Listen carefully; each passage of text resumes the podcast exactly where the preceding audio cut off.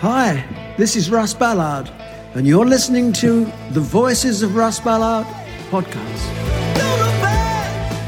Well, hello, everybody, and welcome to the Voices of Russ Ballard. Sven and I extremely excited this morning, uh, but it's hello from me, Ian. And me, Sven. Hello. So we've got a guest today uh, who can only be described as rock royalty, really, um, and we're very excited to talk to him, aren't we? Uh, another significant link with Russ as well, Sven. Yes. A So significant link with Russell. And yes, I think that Ian is really nervous today. We have a rock and roll icon in our podcast. A man where I where I wish my voice will be that strong when Well- I'm a little bit older than I'm now uh, is is superb, super duper, as I would say. Ian, um, can you give me a little hint? Who's our guest today? Okay, well let's look. Let's let's crack on, shall we? It's 10 a.m. in LA, but it's 6 p.m. in Europe, so it's time for us to play some night games. In fact, it might just take all night long. The eyes of the world are on us, so we have no time to lose. Our guest this morning is part of rock royalty and has been one of the most power and has one of the most powerful voices in rock history. So meanwhile, back in the garage from his home in Los Angeles in the California air, let's discover a brave new world. This man is no imposter. This man is Graham Bonnet, ladies and gentlemen. Is that all right, Graham? That was good, Ian. That was good. Thank you. Ladies and gentlemen, a warm welcome to Graham Bonnet, the legend. Welcome. Yeah, that, that was very good. I, I uh, appreciate that. Some nice titles in there. You've got a, bit of every album I've ever made, I think. we we we do our best. Um, and I have to say, you're not you're not looking like the bank manager either. You are looking like a rock star. That's what you and I have in common, by the way. The only difference was I was actually a bank manager, and and and you were just called a bank manager by one of the best drummers probably ever. Yeah. Yeah, that was uh, Cozy. He always used to take, you know, used to take the piss out of me. And um, Oh. I remember going into breakfast one morning and uh, I was quite a distance from the table where the other guys were sitting. And I thought, oh, I'll go and sit down with them. And I heard uh, Cozy go, oh, here comes the fucking bank manager. That's what I used to, I mean, that's okay with me. I, I don't mind because I know his humor and, uh, you know, he, he didn't mean it in a horrible way. And, uh, you know, I'm still the bank manager. I just got out of the, sho uh, the bath, by the way. I'm kind of stuck down here. I look like I got Brylcreem on my hair, but it's just wet. So, um, yeah, I mean, You're I got used to and uh, everybody else did too. Yeah. Well, the I- bank manager thing is really cool. close. I'm very cold. I'm very cold at the moment. Yeah, it's um, it's been cold here. It's been very cold. But thank you for saying I'm being very cool because there was a time when had to have short hair wasn't cool. But I notice these days people are all cutting their hair and shaving their heads and whatever else and piercing everything on their body that they can without dying. And uh, it's just uh, the world has changed. You know, the the uh, uniform of uh, heavy metal has changed a bit too, which I'm glad to say. Not too much spandex, etc., etc. you know, and uh, it's about time. You know, Only people are weekends. up couples Graham, you, you were Match. just ahead of time. You were just ahead of time with short hair. You know, back Yeah. in the days, uh, some people called you kind of Don Johnson look-alike. Yeah. Uh, but but look, you started with the short hair way before, and we will we need to come to this topic later on. Before one of my favorite bands did, Queen, they Yeah. cut their hair in the early eighties. But Yeah, yeah. You had short short hair a bit earlier. So where do we start to get this up and running for for Russ Ballard fans? Um, let's dig into your musical history, and we need to go way back a couple of years. And your first band was the Marbles. Yeah. So you and Tre Trevor Gordon. Um, and how did it happen that you you got in touch with the Bee Gees to to record uh, the, the the Marbles stuff? Well, that that was uh, something we we moved to London, and my cousin and I We were both playing guitar, and uh, we had Rob Turner, uh, keyboards. Uh, Steve Hardy was playing drums, and uh, we played in this club called the Revolution Club in the West End of London. And we finished the set, and um, this guy comes over to my cousin Trevor and says, Hi, Trevor, how are you? And it was the Bee Gees. Oh, thank you very much for the, the Australian accent. Uh, uh, and it was the Bee Gees ex manager. And um, no. said, I think uh, I think the Gibb boys would like to see you. And he gave Trevor uh, Barry Gibb's number. Um, uh, my cousin went over to see him like next day. And uh, Barry said to him, We want to start recording with you again. Trevor, in fact, was in the Bee Gees when he lived in Australia, and the, the Bee Gees were there obviously too. And it was Trevor Gordon and the Bee Gees. That was the band. So Trevor was the lead vocalist for a while wow. and lead guitar player. Really? So yeah, it's kind of yeah, it's a whole story there, but it goes on forever. And uh, I I'll get all mixed up because I'm only just waking up. And uh, so what happened was Trevor went over to see Barry, and uh, Barry said, "We'd like to start recording with you again." He said, "Because I see you as kind of the Australian Cliff Richard," and of course Trevor cringed at that. He didn't like that at all. And uh, he said, "Well," uh, he said, "Well, my cousin sings also," uh, and that, that was me. And he said, "My cousin sings also." oh, okay. Well, bring him over so like in a couple of days we went i went over there to um, robert stigwood's apartment in london and all the boys were there you know uh, barry robin and maurice and uh, stigwood of course and we started singing, singing songs in the in the uh, living room and um, it was uh, it was uh, it was like a dream. It was amazing. All this harmony, and we, we were singing like Stevie Wonder, a lot of Beach Boys, a lot of uh, Beatles, you know, that kind of thing. And um, Stigwood comes into the room and says, Do you have a song for these boys, Barry? That was me and Trevor. And so the song was called Only One Woman eventually. But he said, I'll think about that and I'll get something together. And within a couple of days, we had uh, that song sort of in the rough. And uh, that was our first single. And it did really well in parts of the world and in England, obviously. And uh, that's really how I got to meet the Bee Gees. And uh, I thank the, for Barry and Robin and Maurice for giving me a career, really. If it wasn't and you for stayed, you stayed with them. You stayed with right? them. When I think about Warm Ride, you, you recorded Warm Ride in 78 ish? Yeah. Yeah.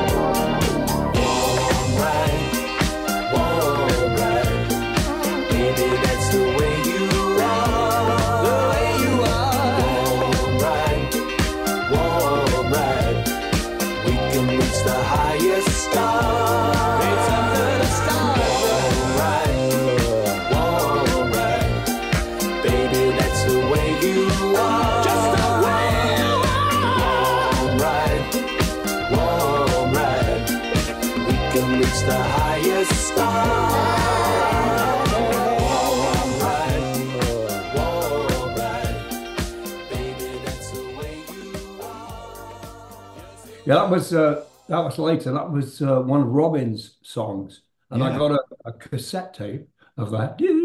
Remember those? Da, da, da. And uh, it was. I, I, said to my, I said to our manager, "What's this?"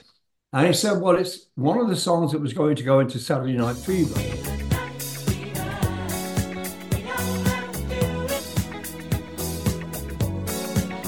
Mm-hmm. And uh, it was like a, an extra song, I think it didn't go into the movie, obviously, but um, it uh, was something I didn't. I said, "What? What? What? How's, what is this?"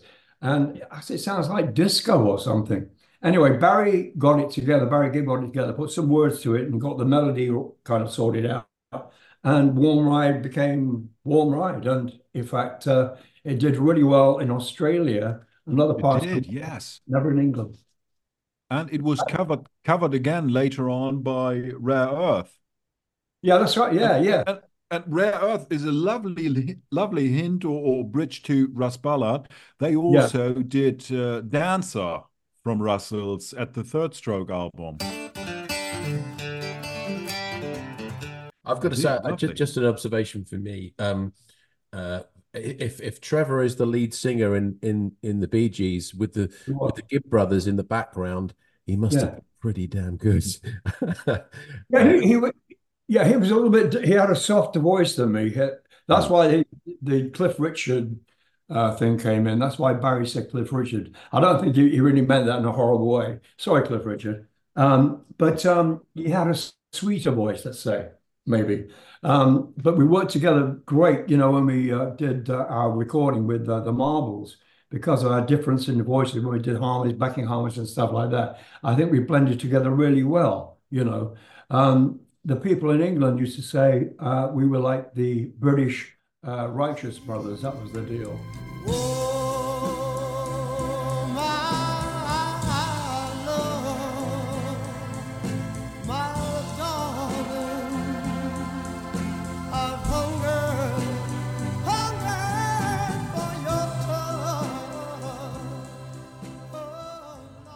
So because two different voices, if you remember, one had the high voice, and the other guy had the richer voice, um, which is uh, quite a compliment. Um, so we only made two records together. We did that um, only one woman, which was followed by uh, uh, the walls fell down, which is another track that uh, Barry wrote. But um, in Australia, when when Trevor was living in Australia, and the Bee Gees were all in Australia too, Trevor would send me over these 45 uh, singles on the Leedon label. And uh, there it was, Trevor Gordon and the Bee Gees. And I used to play them and go, wow, this is incredible. And uh, I said to my cousin when I spoke to him on the phone or something, you know, who, who are these guys? He said, well, you'd love them, Graham. They're very much like the Beatles, blah, blah, blah, blah, etc. And I said, yeah, well, the, the, records are great. He said, but we don't have much equipment um, to play when we record. So uh, Maurice used to use a regular guitar and tune it down as much as he could to get a to get a bass sound. He would put like the sixth string of a guitar, you know, on his guitar. One, two, three, four, make four. You know, so it's like a bass. So the bass is very twangy. But of course, later on, uh, Maurice began began uh, you know playing bass seriously with really nice guitars, and uh, he's a really good bass player. I really like the way he played. But um, they were in the raw state, and I heard this this stuff from uh, my cousin from Australia. And then suddenly later on, there on the radio, I hear um, a song by the Bee Gees.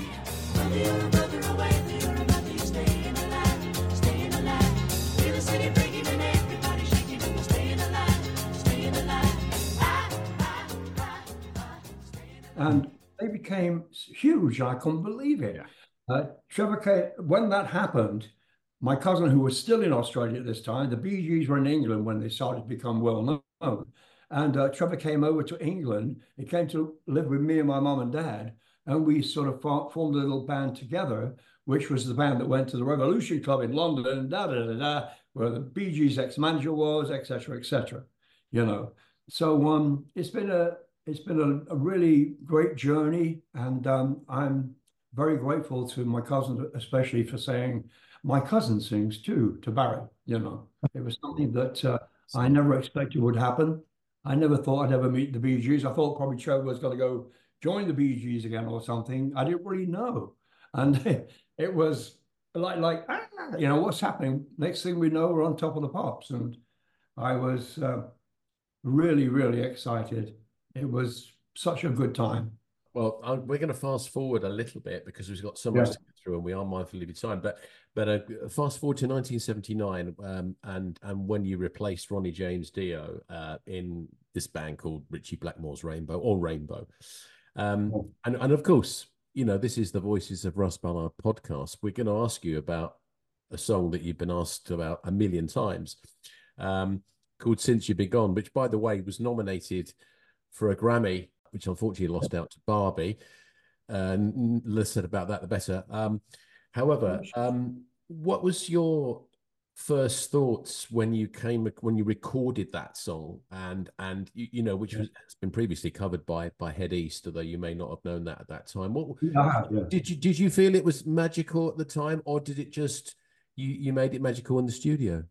How did you feel? Well, you know, nobody liked it. And uh, I remember it was like the last thing the band uh, Rainbow wanted to record. I remember uh, Cozy walking around going, We're not going to sing that. We're not going to record that fucking Since You've Been Gone, are we? Are we? Are we? It was very, we had a copy of that uh, by a band called Clout, which was a girl band. And they Yeah. thing, and it was very sort of poppy. It was since you've been gone, since you've been gone out of my head. Da, da, da, da, da, da, da, da, da, da, da, da, da, da, da, da,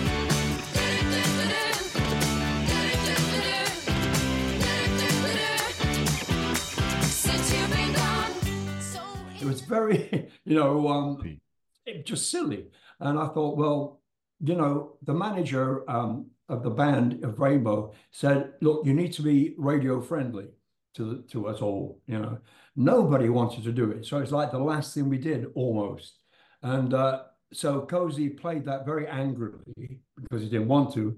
And um, you know, it came out really good, and I was very surprised how it came out myself. And I can listen to it now and go, that's not a bad song. That's a fucking good song. Look what it did. You know, suddenly Rainbow is on the radio just just about everywhere in the world because of that one song that Russ wrote.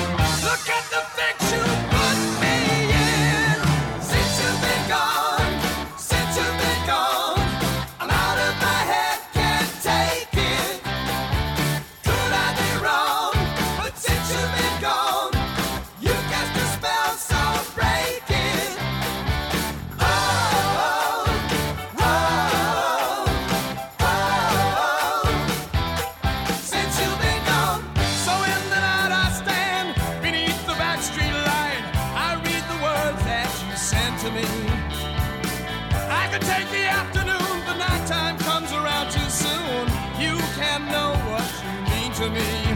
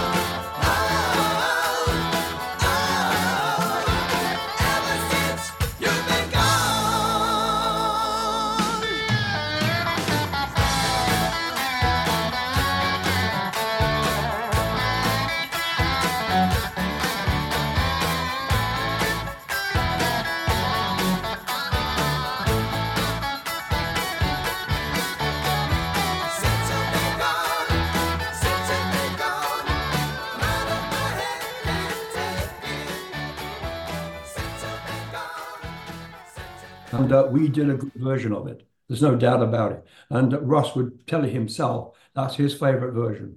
He said that to Yeah. me. He said, Yeah, exactly. You know. If you hear the version on on the winning album, it's it's it's totally different. Uh, Sven likes it because it's got the da da da da da, don't you, Sven? Do you Well, remember the, the- the, the original, the original from Russell is really. I- I really love this this poppy section. This. Yeah.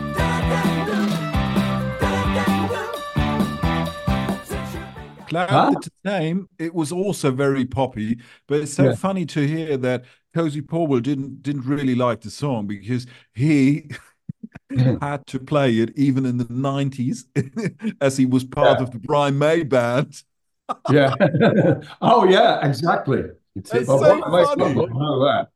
Uh, yeah, Brian May used to come to. Brian May used to come to. We played in Wembley. We did uh, two nights at uh, the uh, Wembley Arena, and he was there both nights. He came to see us, and it was like, oh wow, you know, him and Roger, and uh, it was incredible that he was a big fan of Rainbow. And I thought, bloody hell! And he, he said to um, he said to us, he said, um, he said, you know, that's the best live concert I've ever seen. And he's in Queen for Christ's sake, you know. Yeah. Come on, man. Yeah, That's that, that is that is really that is really Quite a compliment. Let me just say that. You know. Our, our listeners will kill us if we don't ask you. Uh, and you were you were talking about it before we came on air as such, which was the you know Ritchie Ritchie getting annoyed because you cut your hair or and and stuff like that. And and and before you, I, I mean, feel free to tell. me. I know again, and you've told this story so many times.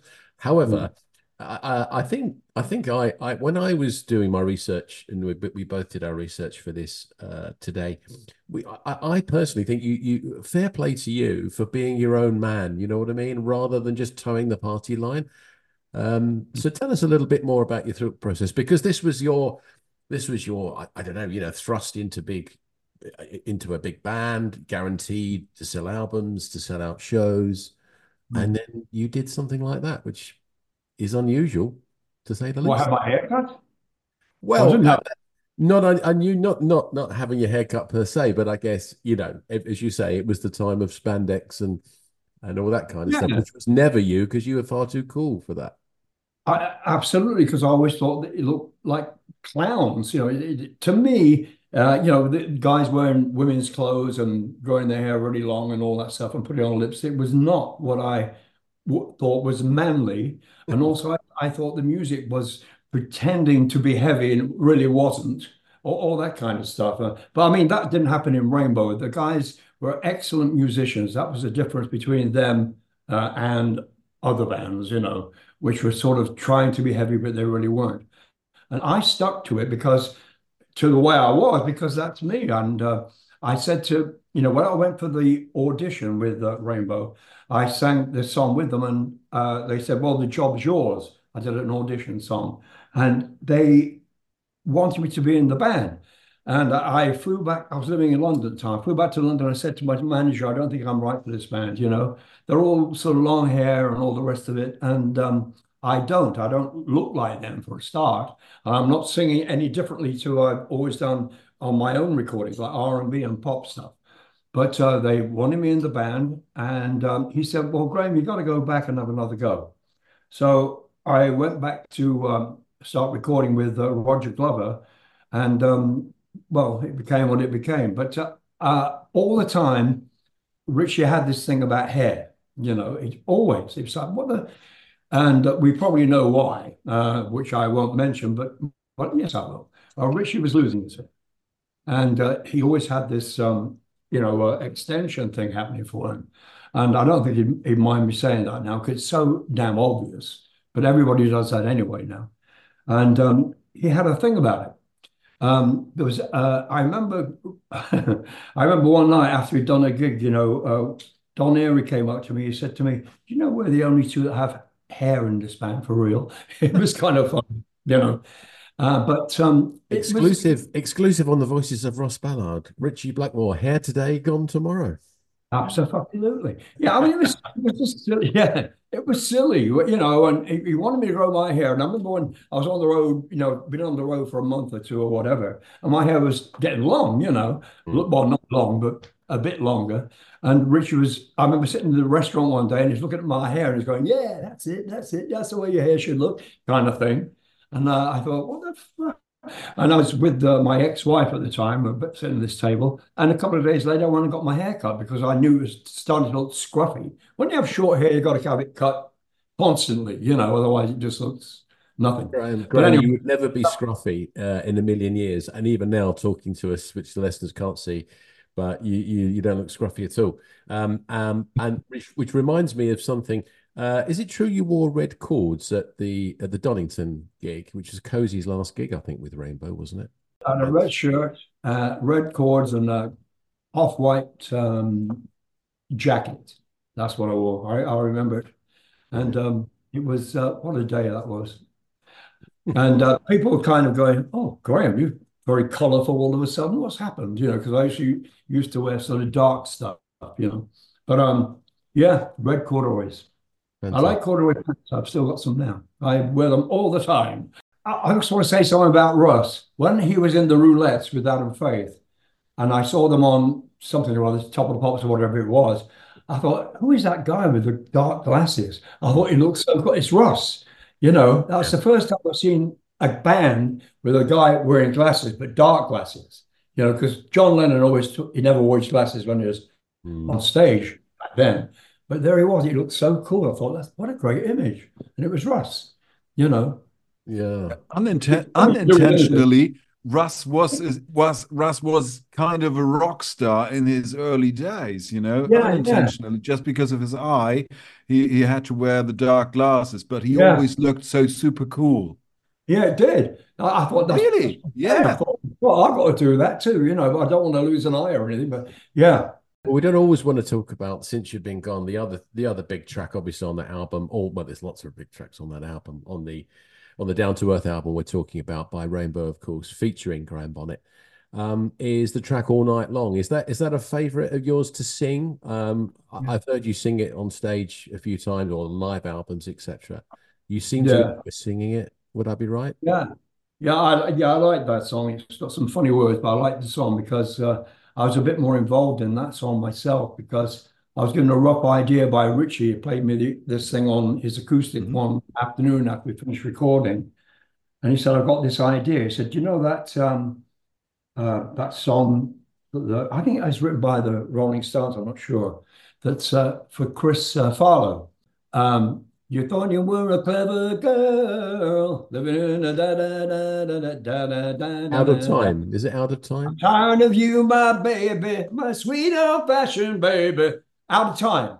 Baby, baby, baby, you're out of time. Hmm. And Ritchie played this on his acoustic. He said, You know that song? He said, Well, can you do a melody, something like that? So you're walking up with your eyes on me.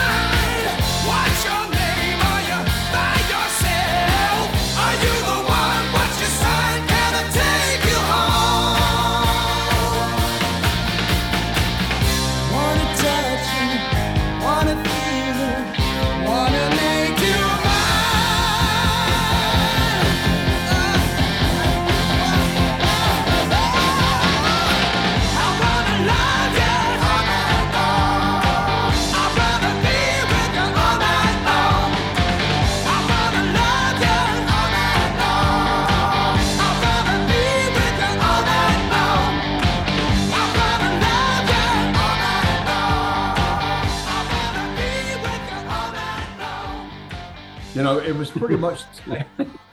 but uh, then we had a, a chorus which was co- totally different. But I changed it a little bit. But I was involved with the melody of that that one more than anything on the other ones. I think you know.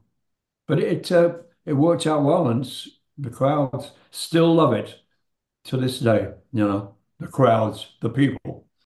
Wow, Joss, this is really the highly successful album. It, it was more or less your breakthrough as as rock singer, and uh, if, if I can say, it's a, after after your stint with Rainbow. Ian, your turn. Joe Lynn Turner came along and sang another Russ Ballard song called I Surrender, I which Surrender. you originally went in and sang, I think, Graham, didn't you?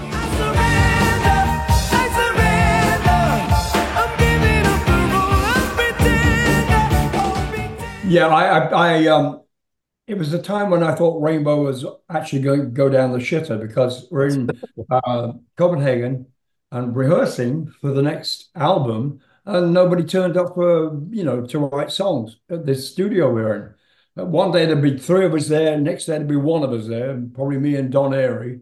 And uh, Ritchie never came. Where's Ritchie? Oh, he's gone shopping. Oh, okay then. And so Roger Glover said, Well, we might as well start on the Russ Ballard song. I said, Okay, well, that's the only song we have, right? Yeah, that's all we had was his song. And so I went and did the backing vocals.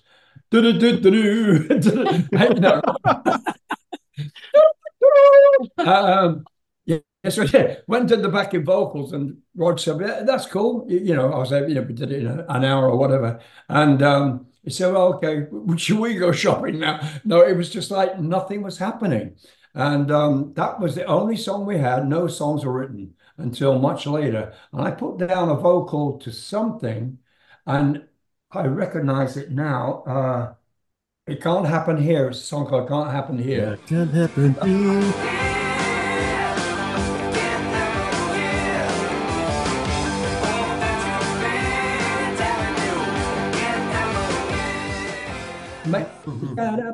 Yeah, I, that was my melody. I remember not words, but just the melody in one of our uh, songwriting sessions. And because we recorded everything, and I thought, wait a minute, I've heard that before somewhere, and uh, that was that was mine, you know. But I didn't make up any words or anything. Whoa. Fast forward again. You recorded a solo album in 1981. Lineup. Mm-hmm. And really, really clever. You chose two Ballard tracks on it. So one was Liar and the other one was SOS. What Yeah. a track. What a track.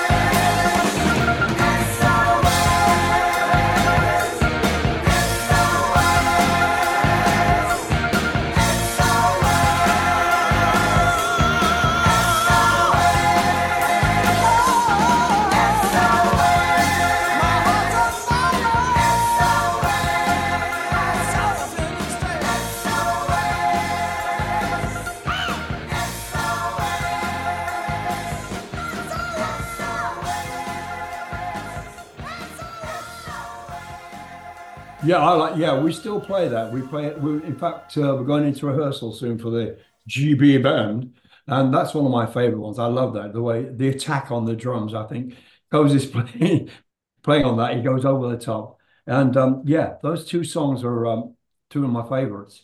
In fact, uh, Russ Russ used to come to some of the recordings o- on that album to come and watch or whatever. Then one day he said to me, um, he said, why don't you do uh, Be My Baby? I said, what, what do you mean? You know, he said, Be My, Be My Baby. And he went over to the pianos and Pip, Pip Williams, was, our producer, was there and he said, why don't you just record it now?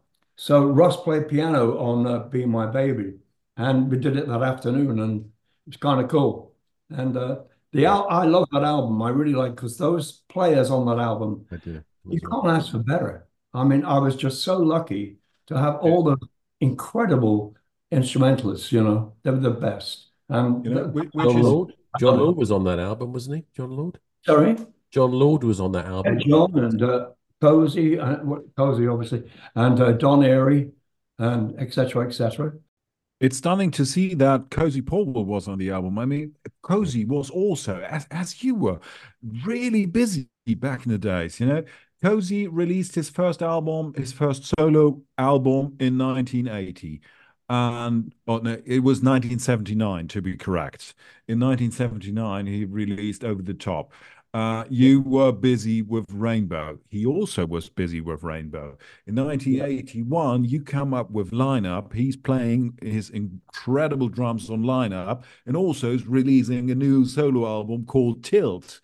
This guy was Yeah, yeah. was, was Amazing. everywhere, which is amazing. No, Why- yeah, I mean, I, I look back now and I think uh, Cozy Powell, a drummer, had, had hit uh, records in the on top of the pops. Like Yeah. before. He had um, the the de- what was it the devil something or Dance other. with the Devil.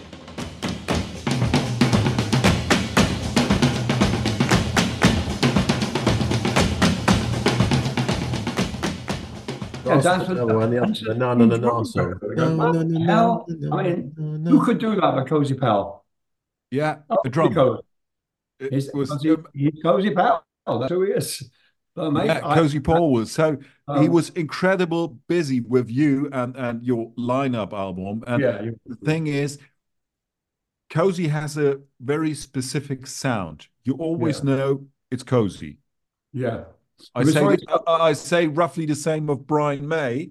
You Yeah. always know that this is Brian May playing the guitar, and also with Cozy, it's Mm. Cozy because he's he's hammering the drums in such a hard way, and he gave your album something really special.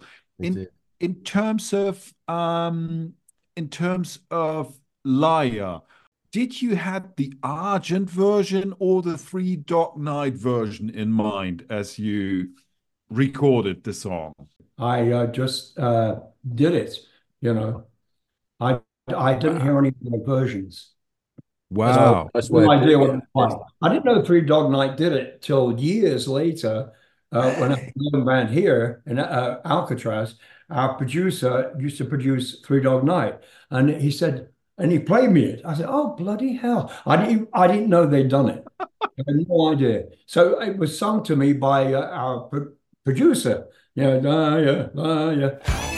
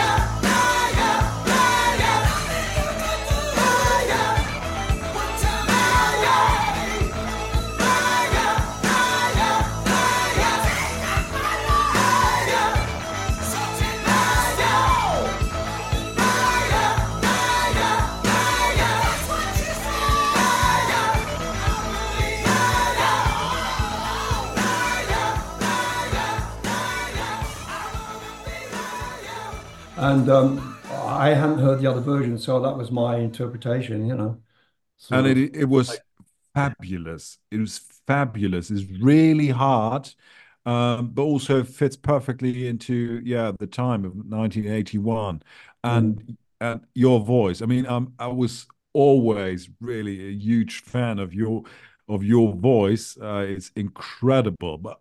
We will talk about this later. I think Ian, you you always wanted to ask a Russ Ballard specific question Well, I, Graham. th- th- there's a question about about uh, SOS that I wanted to ask, which was um, the the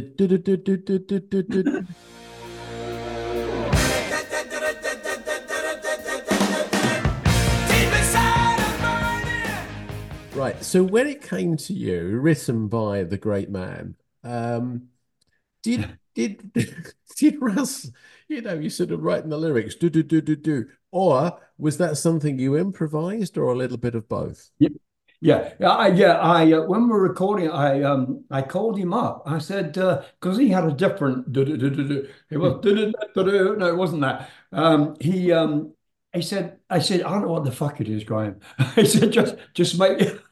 I don't know what it is. Don't, don't matter. Just fill in that gap, you know. So I just thought, you know, uh, whatever.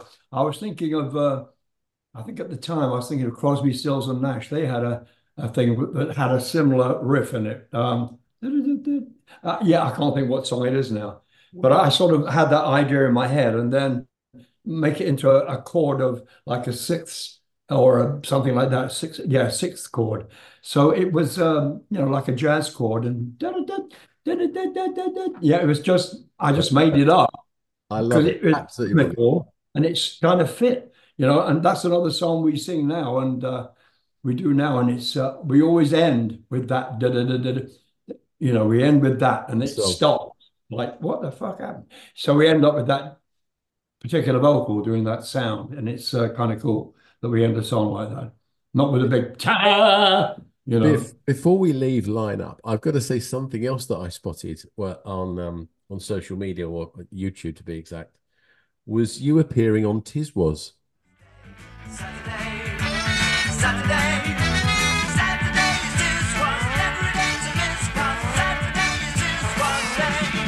Now, Yeah. a lot of our listeners, they won't know what the hell I'm talking about when I talk about Tiswas. But Tiswas, let me explain very briefly, was a brec- was a Saturday morning breakfast, supposedly children's TV program uh, that was running against uh, Noel Edmonds' Swap Shop, um, but that was on ITV, fronted by Chris Tarrant. And but the adults watched it more than the kids because there were like custard pies going in people's faces and all sorts of that. And Graham was on there showcasing that's the way it is. Um, and and Sally James was talking to you about the album. So if you want to see that on YouTube, uh, dear listener, it's quite funny to, to see. But you, if you don't know about Tiswas, it might get lost in the translation. Do you remember that, Graham? Oh yeah, I do because um, you know the green slime. Yeah, Uh, the you- green slime. It, wa- it wasn't. I, I went into the green slime after the show was over. and I remember going home with uh, g- green feet. It was um, I, I had like white sneakers on, and they were totally green. And uh, I remember I was on the train. I was soaked and got on the train straight after the show, kind of thing, to go back to London. And uh, yeah, that was uh, that was interesting because Cozy did that, and Robert Plant was on that show. There's a whole bunch of people that you think would never be on a kids show, you know. But um, they did it because it was good promotion for whatever they were doing at the time, and that's Mhm. why why we did it. Not because we love kids show, because it was a self promotion, you know. But um, Brilliant. that's the evil side of it. Well, let, let's move on to a little band called Alcatrazz. And uh, you you shared some exciting news recently um, via your social media page, which Bethany was telling us a little bit beforehand. Uh, please Yeah. do go to Graham's uh, Facebook page and show yourself on there and, and follow it um, because it's it, there's lots of good stuff on there. Um, and basically, is some exciting news about that's what Graham will tell us about uh, Graham Bonnet's Alcatrazz. Um, but uh, you know it, it, that was around the 80s, I think, when when you founded Alcatrazz. Would that be right? Ian just mentioned in the 80s, you founded Alcatrazz and you released so many albums. You were so busy with Alcatrazz. You were also very busy with your solo stuff. And uh, but between 2000 and 2015, it, it was kind of a little quiet around you. And then all of a sudden, you returned with My Kingdom Come, which was amazing to to listen to. Um, is it right? Question, Graham, is something Russell told me once. Is it right that you said to Russell, I need a new song. I want something which sounds a little bit like Queen, and he came up with My Yeah. Come. Yeah, yeah. He, yeah, he knew he knew what I was talking about. Yeah, I mean, yeah. There you go. A little bit He like knows that, you. know, something like that, you know, which is kind of hard and hits and has harmony in it, blah blah blah. He knew what to do perfectly. Absolutely. A clever bloke. He really is. I mean, he always writes something.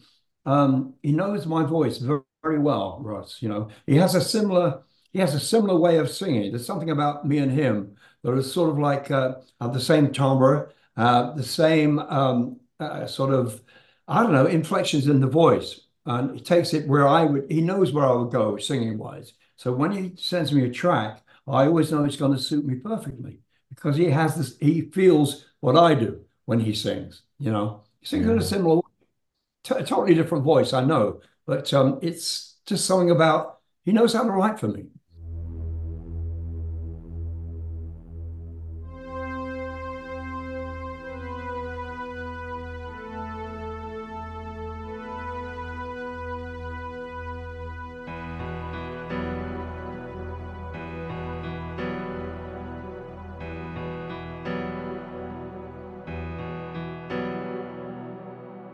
Search for something I've been told worth more than silver, more than gold. When I find it, my kingdom come.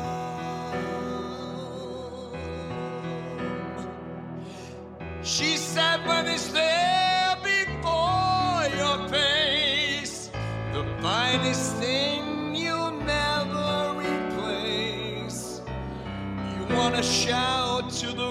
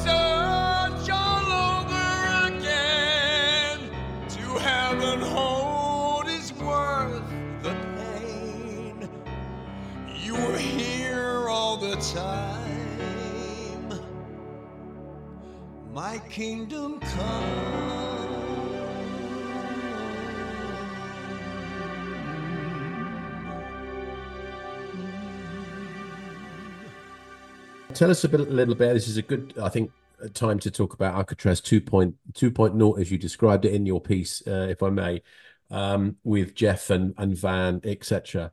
Please, please tell us or tell our listeners a little bit more about the the news that you shared recently. Yeah, we're going to start recording together in about yeah, in about a month probably. But um, Jeff sent me a bunch of uh, tracks like mm, last year, and so I have written with him seven tracks with lyrics and melody. Um, now I've got another three to do before we have a complete album. Um, so I'm looking forward to to um, getting on that as soon as possible, because I think we've got a really good bunch of songs there. Well, I think uh, if you like Alcatrazz or Graham Bonnet Band or Rainbow or whatever you like, Michael Schenker, da da da da da, you'll find a bit of everything in in these songs. It's pretty heavy though. Uh, you know, I mean, Jeff is a great guitar player. He's incredible. He's um, but he's not one of those guys that just widdly widdlies for the sake of it. You know, he doesn't just do that because it's there and he can do it. He really s- plays the song, and not many people do that. Yngwie Malmsteen, he he did that. He could play all that fancy, you know, but he also played the song, which is what um, uh, Jeff does. He creates the song. He's got great arrangements, so it gives me lots of room to make up nice melodies. I hope, and uh, a story, you know, some lyrics to it, because it doesn't just go, you know, and here comes the verse, and here comes the chorus, and here comes the verse again. Oh no, you know, everything's a little bit different, and he plays magnificently. I, I've got to say that he's a great guy, and Van is a great drummer. My God. You know, how, how many great people can I have around me? It always happens. They always seem to appear from nowhere. But but I hear about these great players and I go, how good are they? And then I find out, and fuck, oh yeah. when I met Jeff and heard what he played, I was just blown away. He's incredible. Probably unfair to ask you at this early stage, but because I know you're just about to go into the recording studio very soon, do you see the band touring uh, at all? Well, the, the, with the the Alcatrazz thing, Yes. I don't know. I. I really don't know. It depends how it goes, you know, from people hearing it. Uh, but my main my main baby is, of course, my own band, Of course. and I've got to start recording that. We got to start some recording too, and that the the Graham Bonnet Band is the most important to me. But at the same time, Mm. you know, if we can get if we can get a job with this other band, we will absolutely do it. You know, Sounds I good. don't. Sounds I really good.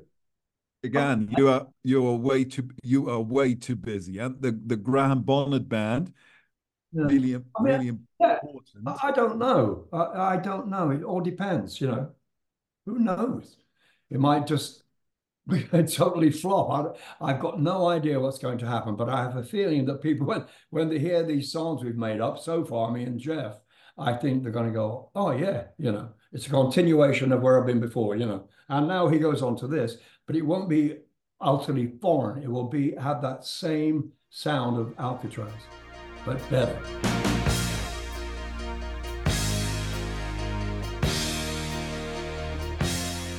Well, I think we're going to call a halt there. Um, that's the end of part one of our brilliant conversation with the one and only Graham Bonnet. And he, we caught him in a, such a good mood. He was great fun, wasn't he, Sven? Oh, he was absolutely fantastic.